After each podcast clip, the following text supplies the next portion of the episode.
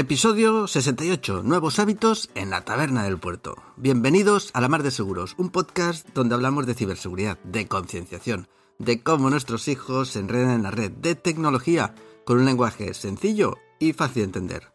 Y para empezar el nuevo año, más que hablar de nuevos propósitos, vamos a hablar del poder de los hábitos. Eso sí, en la taberna del puerto que se puede hablar de lo que queramos. ¿Te pagas una ronda? Pues vamos allá. Mi nombre es José Salom y esto es La Mar de Seguros.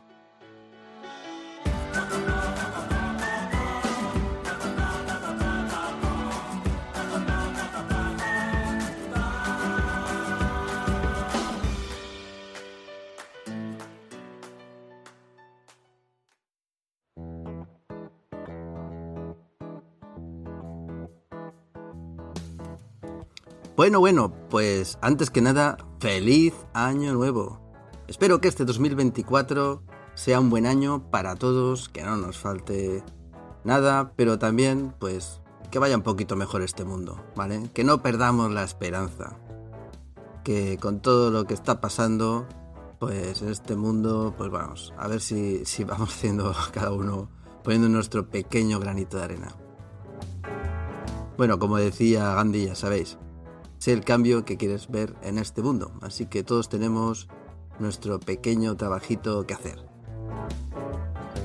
Ay, amigo, y esto de cambiar nosotros mismos, pues, y no quedarse en la crítica de cómo deberían ser los demás, esto, esto nos cuesta a todos. Y cuando entra el nuevo año, ¿qué pasa? Pues ya sabéis, eh, muchos de nosotros nos planteamos esos nuevos propósitos del año esos objetivos que tenemos pendientes de hace no sé cuántos años. Y nos planteamos con mucha ilusión entrar el año, pero a los pocos meses pues abandonamos estos objetivos y a veces incluso a los pocos días ni nos olvidamos de ellos.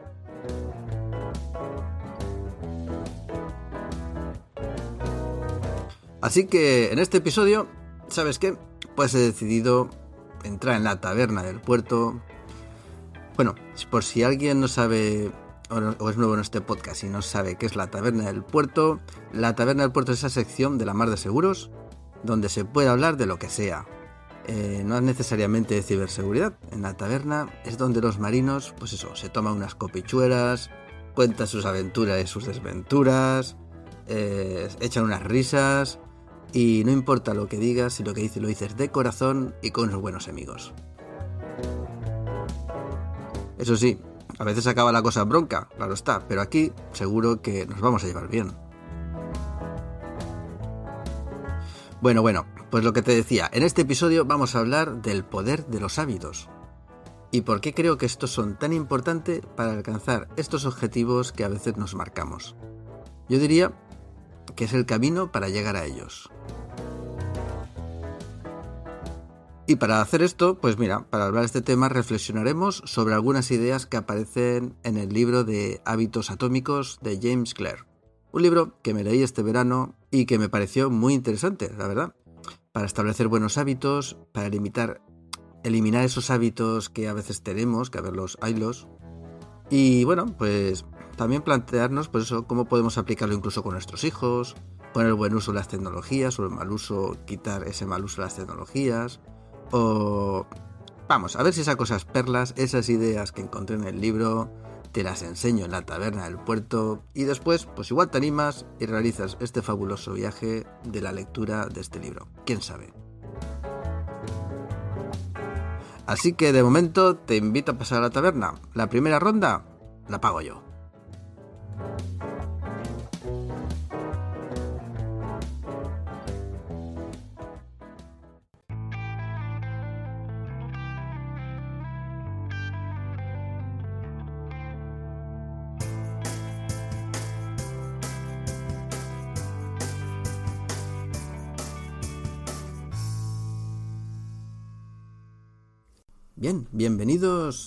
Taberna del puerto. Vamos a hablar del tema de los hábitos. Me ha parecido un tema interesante porque, bueno, ya sabes, cuando empieza el nuevo año nos marcamos nuevos objetivos, de esos resultados que queremos alcanzar, esos principios de año donde, bueno, pues la época de los buenos propósitos, ¿no? Y en esto estaremos todos de acuerdo. ¿Quién no se ha planteado al principio de año este sí, este año va a ser el que voy a aprender inglés, voy a empezar a hacer deporte, voy a comer sano, a marcarme esa dieta, a bajar peso, a aprender a tocar un instrumento, a, a cada uno que se ponga lo que quiera. Y fíjate que a veces hasta lo apuntamos en una libreta, hasta nos llegamos a hacer un plan de cuándo vamos a hacerlo, pero bueno, ¿qué pasa? Pues que a tiempo lo dejamos, cuando empieza el día a día, ¿no? Del curso del nuevo año, o incluso pues eso, en ese comernos el día a día, incluso literalmente lo olvidamos. Y claro, ¿qué nos ha pasado? Pues eso, que hemos reflexionado esos días y ahí sí que hemos parado, ¿eh? hemos visto, hemos analizado, hemos visto nuestros anhelos, los deseos que queremos hacer, nos hemos venido arriba y en estos momentos, pues de subidón, estamos motivados y bajo esa emoción, pues todo parece más fácil.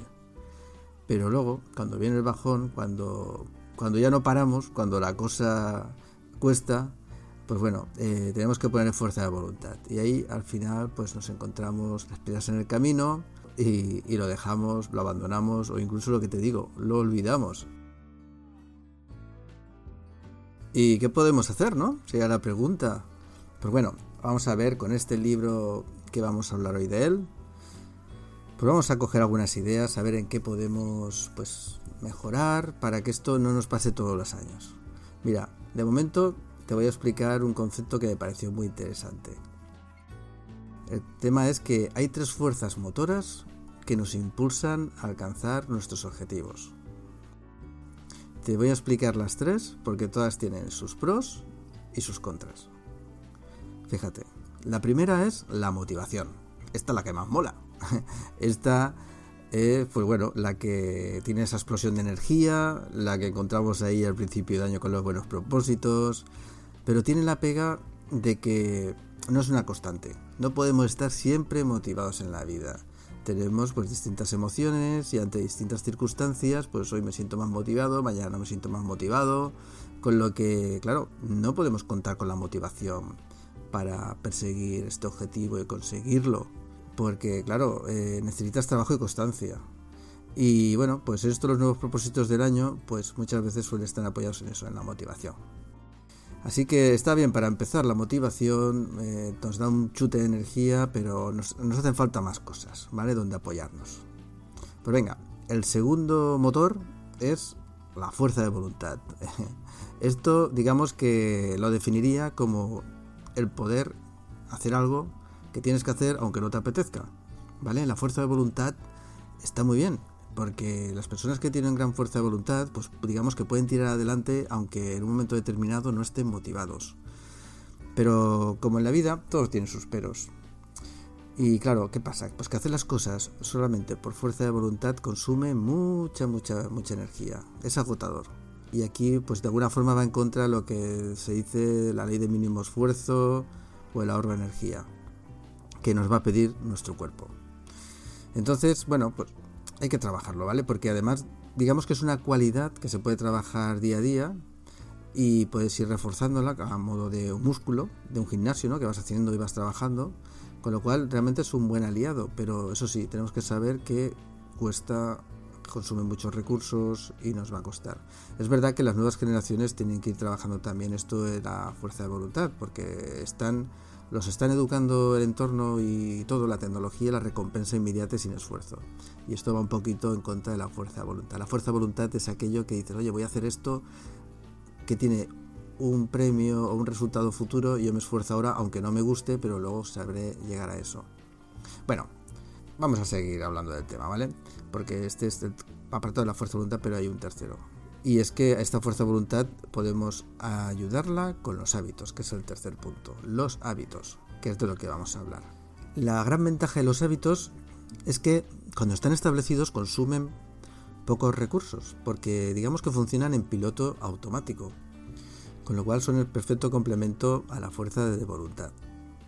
Fíjate que unos buenos hábitos, pues eso, bien orientados a los objetivos que queremos alcanzar, pues nos ayudan a realizar ese camino sin demasiado esfuerzo. Esto sí, es lo que necesitamos cuando baja la motivación o pues cuando la fuerza de voluntad pues nos consume muchos recursos, pues eso, los hábitos nos ayudan a tirar para adelante. con piloto automático. La pega, ¿por qué todo tiene una pega? Pues la pega es que establecer los hábitos pues no es, de la noche a la mañana. Esto nos dice mañana empiezo con este hábito y esto ya funciona. No. Los hábitos necesitan rutina hasta que vayan solos. ¿Vale? Hasta que lo hagamos sin pensar. Y de esto es de lo que nos habla el libro, de que vamos a hablar, de los hábitos atómicos, de cómo hacer para establecer buenos hábitos o también cómo eliminar malos hábitos en nuestra vida. Pero eso sí, no olvidemos que para establecerlo necesitaremos algo de fuerza de voluntad y también pues algunas estrategias que iríamos hablando. Así que poco a poco vamos allá. Bueno, y antes de empezar de hablar pues eso del proceso de construcción de un hábito o de las leyes para la creación de hábitos, primero quiero pues destacar algunas ideas importantes del libro que me ha parecido muy interesante. Por un lado, lo del apellido atómico, que digamos de alguna forma nos está diciendo que no se trata de hacer grandes cambios de golpe, ni tampoco de cambiar todos los hábitos que queremos adquirir de golpe. Esto ya digo que no va a funcionar así. ¿Por qué? Porque el hábito de alguna forma sí que consume energía, aunque luego al final funcionará un poco en piloto automático, pero primero tenemos que generarlo. Y eso se hace con repetición, eso cuesta, y vas a necesitar ahí constancia, fuerza de voluntad y también algunas estrategias que vamos a hablar en este libro o de, que comentan en el libro, pues para que puedas establecer pues esos pequeños cambios, no abandones y generes esos hábitos, eso sí, en la buena dirección, ¿eh? o para eliminar los malos hábitos. Y otras ideas claves de las que quería hablar es de la idea de objetivos o metas, sistemas o procesos o la importancia de la identidad. Vamos a ver, fíjate, los objetivos o las metas son, digamos, el resultado que queremos obtener. O sea, a lo que estamos acostumbrados cuando nos marcamos por los propósitos de nuevo año en nuestra vida. En cambio, los procesos o los sistemas son lo que hacemos para llegar a esa meta o ese objetivo, es el camino. Aquí es donde actúan los hábitos, en establecer nuevos procesos. Por otro lado, la identidad, digamos que es eh, tiene que ver con lo que crees, con lo que crees que eres, ¿vale? Y esto es importante, porque lo creas o no, tus creencias marcarán de alguna forma tus metas o sobre todo también marcarán tus procesos y al revés, ¿vale? Los hábitos también pueden conseguir cambiar tu identidad, es decir, pueden conseguir cambiar la persona que eres a la que quieres ser. Es un poco arrevesado, pero bueno. En definitiva, que esto de los hábitos va del camino a recorrer, ¿eh? de enfocarse en esas pequeñas acciones del día a día pensando en la persona que queremos ser. Por contraponerlo, cuando hablamos de objetivos, ¿vale? Nos estamos centrando en pues lo que quieres conseguir. Estás enfocado ya en el futuro, en esa promesa de cuando llegará esto, seré esto otro, disfrutaré. No me malinterpretéis, eh, los objetivos y las metas de alguna forma son buenos, ¿vale? Porque nos marcan el rumbo hacia donde nos dirigimos. Pero son los hábitos ¿eh? en ese día a día los que van a fraguar los cambios en nuestra persona, en nuestra conducta y los que nos van a marcar el camino. Así que aquí disfrutemos del camino, disfrutemos del proceso, disfrutemos del viaje, centrémonos en el presente, pero eso sí, marcándonos un buen rumbo y una buena dirección.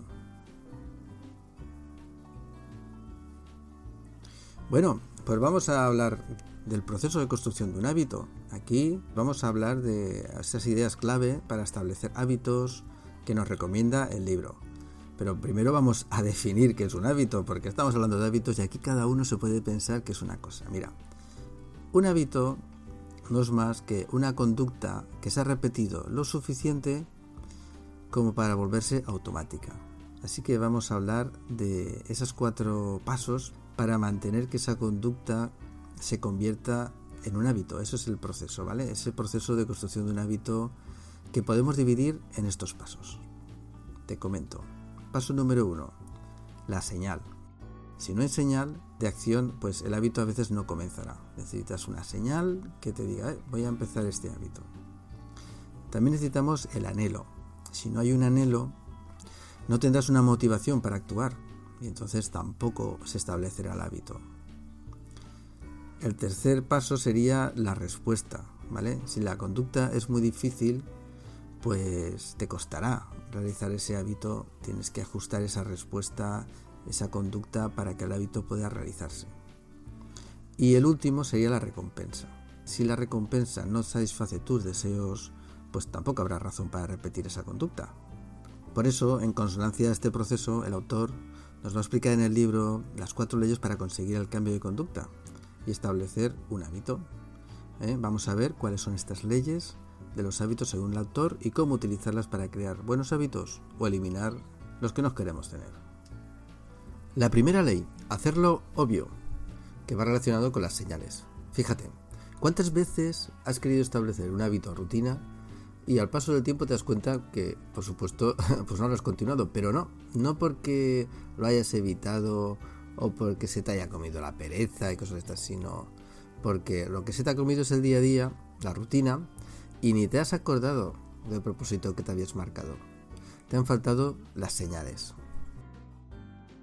Y aquí tienes algunos trucos que hay en el libro pues para empezar un nuevo hábito que se te haga más obvio, ¿no? Esas señales, facilitarte el empezarlo. Por ejemplo, hay unos ejemplos que te ponen. Dice, por ejemplo, establece un espacio o un lugar. Entonces utiliza la fórmula y dice, haré esta conducta en el tiempo de este tiempo determinado y en este lugar. O sea, te estableces pues eso, como un, time blocking, ¿vale? Un, espacio donde tú dices, yo siempre voy a hacer esto en este momento. Evidentemente, como antes te he dicho, pues empieza por poquito, ¿no? Si decides, por ejemplo, empezar a correr, cuando tengas un rato libre al día, pues ya sabes lo que te pasa, ¿no? Que al final nunca encuentres un rato libre. Pues búscate ese momento que es sagrado para ti para ir a correr. Si tiene que ser por la mañana cuando no tienes pues, cargas familiares, por decirlo de alguna forma, pues mejor. Otro ejemplo, puedes utilizar un hábito que ya tienes establecido para relacionarlo con otro. Después del hábito actual que tú ya sabes, pues haré el siguiente hábito. Esa sería la fórmula, ¿no? Por ejemplo, puedes utilizar, eh, no sé, establecer el hábito en casa que después de cenar se apagan los móviles por hablar un poquito del tema de la tecnología, ¿no? O, por ejemplo, otro hábito que quieres leer, pues dice, pues cuando me acuesto, en la rutina de acostarte, pues leo un rato. O a lo mejor puedes decidir leer un rato todas las mañanas, cuando te tomas ese delicioso café, pues aunque sean 15 minutitos al día. Pero bueno, ya es un hábito que tenías, lo de tomarte el café, lo de acostarte, pues lo relacionas con el otro. Otra recomendación que hay es pues el ambiente, ¿no? El ambiente que te conduzca al hábito, que lo haga obvio.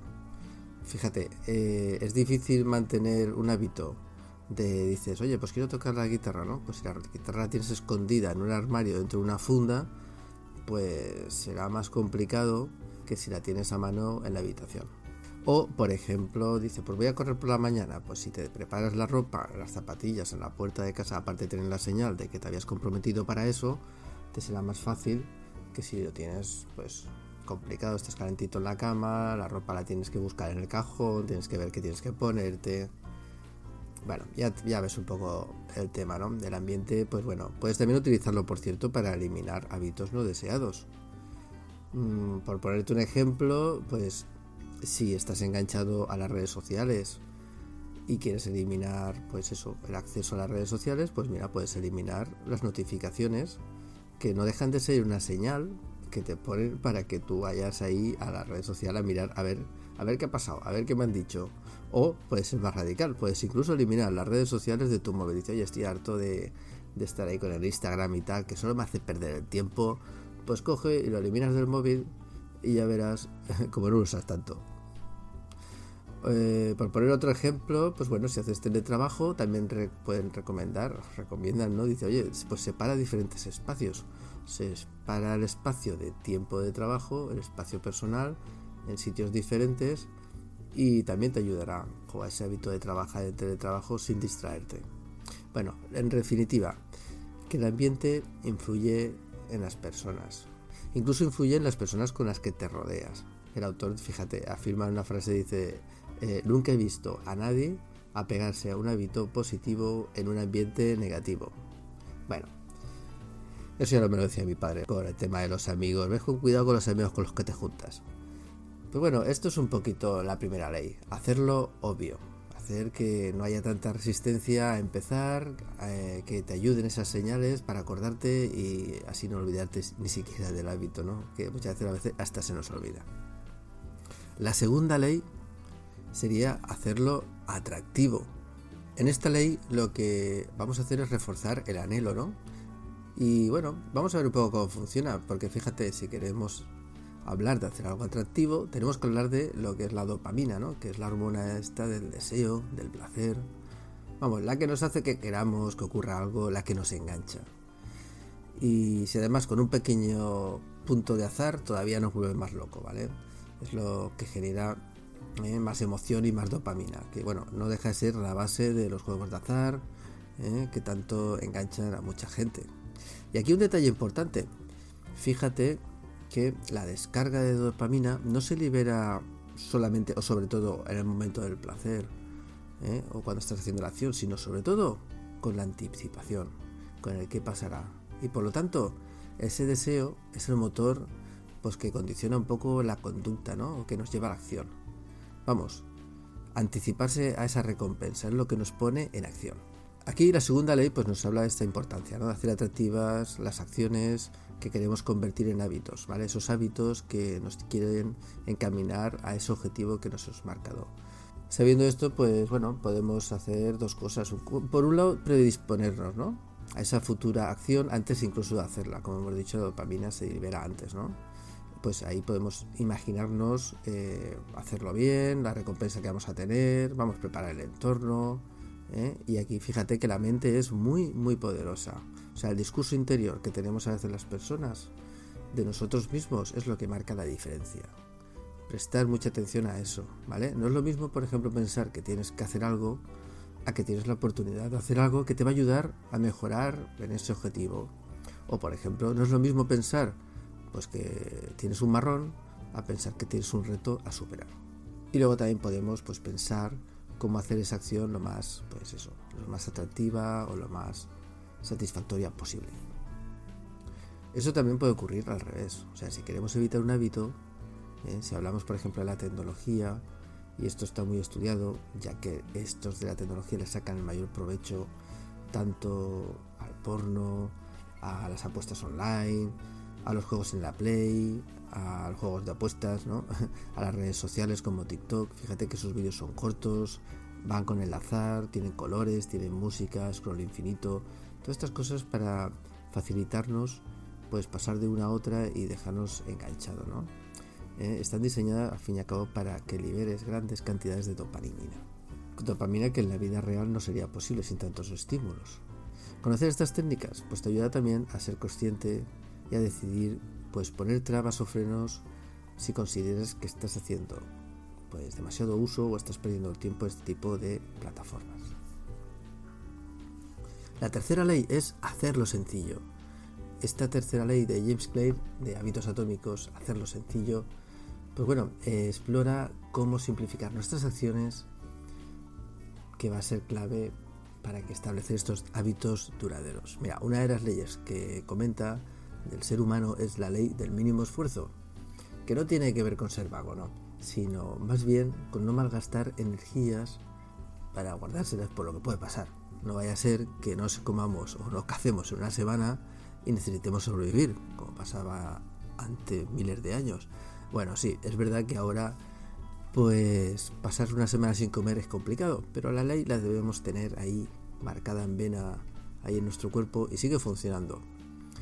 Es por eso que, aunque no seamos conscientes, nuestro cuerpo siempre nos lleva eso, al camino más fácil, a no gastar y a mantener esa energía. Así que, si te cuesta empezar un nuevo hábito, no te plantees grandes retos. Lo que hemos comentado, empieza por lo sencillo, poco a poco. Si quieres empezar a tocar la guitarra, no empieces, o empezar a correr, lo que sea, pues oye, tu reto debe ser empezar con dos minutos, con cinco minutos si me apuras, ¿eh? porque lo difícil es empezar. Y luego pasar a la acción, una vez has empezado ya es más fácil. Aquello de comer y rascar, todo es empezar, dicho popular, pues bueno, aquí aplicado es esto, ¿no? Luego una vez has empezado lo que te digo, igual estás a gusto, igual te lo pasas bien, se te pasa el tiempo, ¿eh? pero tú ya has cumplido eso que planificaste has empezado y luego si amplías el tiempo, pues tanto mejor. Recuerda que este libro va de pequeños hábitos todos los días. Aquí, pues ya sabes, como te hemos comentado, fíjate, las redes sociales saben mucho de esto. Y cada vez todas las aplicaciones, las apps, las redes, lo hacen todo más sencillo, ¿vale? Que no te cueste. Para que, pues con ese mínimo esfuerzo, pues sigamos enganchados, recibiendo señales, notificaciones, que nos generen ese anhelo, a ver, a ver qué está pasando. ¿eh? Ahora piensa en esos hábitos que quieres establecer, cómo lo puedes hacer más sencillo. Y la cuarta ley es hacerlo satisfactorio. El autor del libro comenta que digamos que el cerebro está programado para priorizar lo que son las recompensas inmediatas antes que las recompensas retardadas.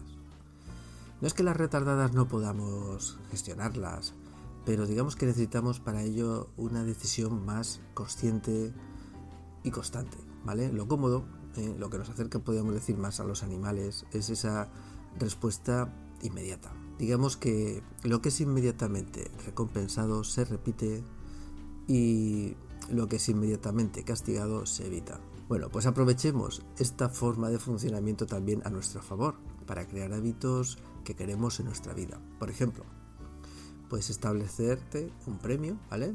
De ver tu serie favorita cuando acabes un trabajo importante. Pues bueno, tú te marcas esa recompensa inmediata cuando hagas esos pequeños hitos en tu, trabajo, ¿no? Imagínate que estás haciendo un fin de grado, pues a cada pequeño tema que vas solucionando o acabando, dice, oye, pues un episodio de la serie. o por ejemplo, si estás haciendo tu sesión de guitarra, pues después de unos ejercicios aburridos, ¿eh? pues coges y dedicas los últimos 10 minutos a tocar pues esos riffs favoritos que más tanto te gustan. Aquí una también otra recomendación es practicar eh, lo que es para consolidar el hábito hacer un seguimiento o un tracking de cada día que cumples el hábito.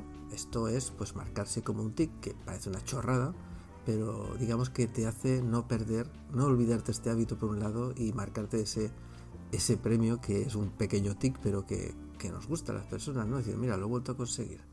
Y bueno, pues es una buena idea, es una buena idea y, suele funcionar. Eso sí, te recomienda que si un día no puedes marcarte el hábito, que no pasa nada. Ahora, el autor recomienda que al día siguiente no lo dejes pasar. O sea, no dejes pasar más de dos días el hábito. Márcatelo tu tracking, porque si no, es que lo estás dejando. Entonces tendrías que mirar, oye, que no tengo un time boxing, no me estoy dejando un espacio, mira a ver qué pasa. Bueno, el libro tiene muchas ideas interesantes y desde aquí te animo a leerlo y aplicarlo en tu vida. Seguro que alguna idea pues, puedes aplicar y te puede servir. Y ahora que estamos a principio de año, que es lo típico esto que hemos comentado, los propósitos, pues te propongo que reserves un tiempo para ti, aunque sea una horita, y realices pues una pequeña reflexión sobre tus metas, tus objetivos, tus proyectos para el próximo año o incluso para los próximos cinco años, según como tú veas.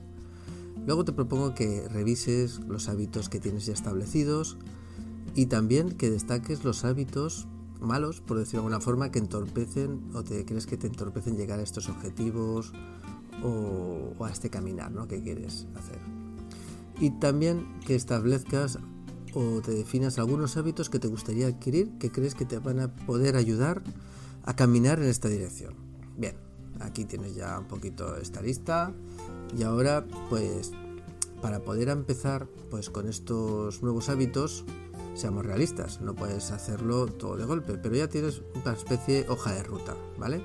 Así que elige un hábito y diseña un plan de acción para ponerlo en marcha. Sí, con uno que elijas, bien. Si puede ser que sea algo que consuma poco tiempo, algo que puedas hacer de forma diaria, y cógelo y establece una señal, prepáralo, hazlo fácil para empezar, prepara el entorno y luego haz un seguimiento y ponte de alguna forma premios si lo vas consiguiendo. Dicen que manteniendo entre 21 días o 30 días una acción para establecer un hábito empieza a funcionar en piloto automático. Al principio sí vas a necesitar un poquito de fuerza voluntad y utilizar algunos consejos de este libro, pero venga, prueba a ver. Esto es un laboratorio de vida. bueno, va, lo dejamos, te dejo ese reto. ¿eh? Y lo dejamos aquí, que me pongo a hablar en la taberna del puerto. Al final me tienen que echar porque van a cerrar. Espero que te haya parecido interesante el episodio. Hoy no hemos hablado de ciberseguridad, pero seguro que esto también está muy relacionado con las redes sociales, con la tecnología, con cómo se enganchan nuestros pequeños, cómo nos enganchamos nosotros. Y bueno, pues seguro que alguna cosa también podemos aplicar ahí. Mm, nuestra atención, ya sabes, es lo que, lo que buscan estas tecnologías ¿eh? y no, no deja de ser nuestro tiempo y al fin y al cabo nuestra vida. Así que seamos conscientes de dónde la empleamos y vivamos la vida que realmente queremos vivir.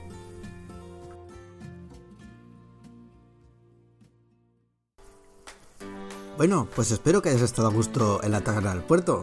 Si es así, házmelo saber con algún comentario o correo electrónico. Y otro día volveremos a pagarnos unas rondas. De momento lo dejamos aquí, volveremos dentro de 15 días. Pero no lo olvides, navega, pero seguro.